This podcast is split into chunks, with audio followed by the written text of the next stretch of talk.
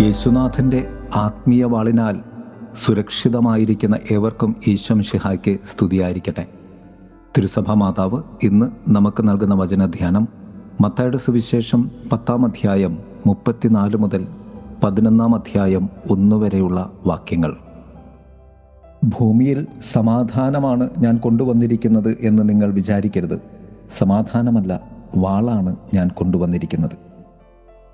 വചനധ്യാനം സമാധാനത്തിനും വാളിനുമിടയിൽ ജനിക്കുന്ന ദൈവ ബന്ധം സമാധാനത്തിന്റെ രാജകുമാരന് എങ്ങനെ വാൾ കൊണ്ടുവരാൻ സാധിക്കും?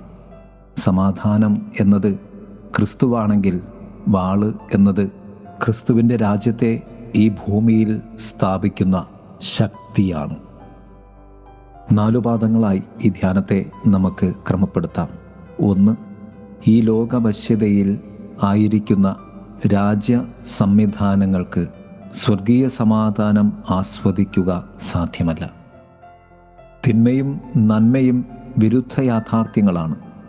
ലൗകികവും ആത്മീയവും തമ്മിൽ യാതൊരു ബന്ധവുമില്ല. അതാണ് കർത്താവ് പറഞ്ഞ നിങ്ങൾ ആഗ്രഹിക്കുന്ന സമാധാനമല്ല നിങ്ങൾക്കറിയാവുന്ന സമാധാനവുമല്ല ഞാൻ കൊണ്ടുവന്നിരിക്കുന്നത് എന്ന് പറഞ്ഞത്. എന്റെ സമാധാനം സ്വർഗത്തിന്റെ സമാധാനം. ലോകത്തിൽ നിന്നും നിങ്ങളെ ഭിന്നിപ്പിച്ച് ദൈവത്തിന്റെതാക്കുന്ന ദൗത്യമാണ് ഞാൻ ചെയ്യുന്നത്.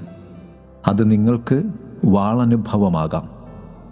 രണ്ട് അർത്ഥമില്ലാത്ത ശാന്തിക്ക് പകരം സ്വർഗീയ സമാധാനമാണ് ഞാൻ കൊണ്ടുവന്നിരിക്കുന്നത്. ഈ സമാധാനത്തിന്റെ നാലു പടികൾ ഇപ്രകാരമാണ്. ഒന്ന് വിശ്വസ്തരായ സാക്ഷികളായിരിക്കുക. സത്യത്തിന്റെ ജീവൻ നൽകുന്ന സമാധാന വാഹകരാകുക. രണ്ട് ലോകവുമായുള്ള സന്ധി അവസാനിപ്പിക്കുക. മൂന്ന് തെറ്റായ പഠനങ്ങളെ ബോധ്യപ്പെടുകയും അത് തെറ്റാണെന്ന് അറിയിക്കുകയും ചെയ്യുക. നാല് അനീതിക്കും അഴിമതിക്കുമെതിരെ നിലകൊള്ളുക.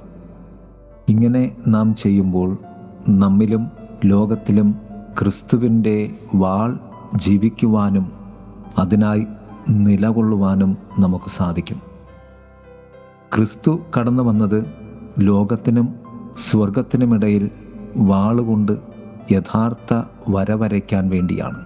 അനുതാപത്തിലേക്ക് നമ്മെ നയിക്കാനാണ്. യോഹനാന്റെ സുവിശേഷം മൂന്നാം അധ്യായം പത്തൊൻപത് മുതൽ ഇരുപത് വരെയുള്ള വാക്യങ്ങൾ ഇപ്രകാരം പറയും. ഇതാണ് ശിക്ഷാവിധി. പ്രകാശം ലോകത്തിലേക്ക് വന്നിട്ടും മനുഷ്യർ പ്രകാശത്തേക്കാൾ അധികമായി അന്ധകാരത്തെ സ്നേഹിച്ചു.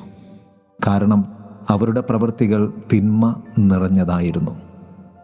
കർത്താവ് പറഞ്ഞ വാൾ ശിക്ഷാവിധിക്ക് കാരണമായ ഈ അന്ധകാരത്തെ വെട്ടിമാറ്റുന്ന ആയുധമാണ്. കർത്താവ് പറഞ്ഞത് ആത്മീയ വാളിനെക്കുറിച്ചാണ്. എഫ് എസ് ലേഖനത്തിൽ ആറാം അധ്യായം പന്ത്രണ്ടാം വാക്യം വായിച്ച് അത് നമുക്ക് ബോധ്യപ്പെടുവാൻ സാധിക്കും. മൂന്നാമതായി നാം ഒരു ആത്മീയ യുദ്ധത്തിലാണ്. ഈ യുദ്ധം ജയിക്കാൻ നാം നേടേണ്ട യോഗ്യത കുരിശാണ്. കർത്താവ് അതുകൊണ്ടാണ് പറഞ്ഞത് സ്വന്തം കുരിശെടുത്ത് എന്നെ അനുഗമിക്കാത്തവൻ എനിക്ക് യോഗ്യനല്ല. ഈ യുദ്ധം നേടുവാൻ നീ ചെയ്യേണ്ടത് നഷ്ടപ്പെടുത്തലുകളാണ്. കർത്താവ് പറഞ്ഞു എന്നെ പ്രതി സ്വന്തം ജീവൻ നഷ്ടപ്പെടുത്തുന്നവൻ അത് കണ്ടെത്തും. ക്രിസ്തുവിന് വേണ്ടി നാം നഷ്ടപ്പെടുത്തിയത് യഥാർത്ഥത്തിൽ ദൈവരാജ്യത്തിന് വേണ്ടി നാം സ്വരുക്കൂട്ടിയ നിധികൾ തന്നെയാണ്. നാലാമതായി വ്യക്തമായ പ്രതിഫലം കർത്താവ് വാഗ്ദാനം ചെയ്യുന്നു.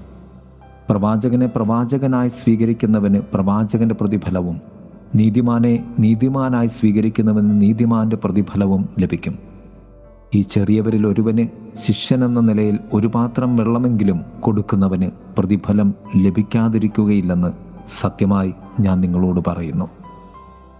പ്രിയമുള്ളവരെ ദൈവരാജ്യത്തിനു വേണ്ടി ക്രിസ്തുവിന്റെ വാളെടുത്ത് പോരാടുവാനും ദൈവരാജ്യത്തിനു വേണ്ടി സമ്പാദ്യങ്ങൾ സ്വരുക്കൂട്ടുവാനും നമുക്ക് പരിശ്രമിക്കാം. ദൈവം നമ്മെ സമൃദ്ധമായി അനുഗ്രഹിക്കട്ടെ. അമേൻ അത്ഭുത വിസ്മയ സ്നേഹം അനാത്മാവിന ആനന്ദം ജീവനെ നൽകിയ സ്നേഹം എൻ ജീവന്റെ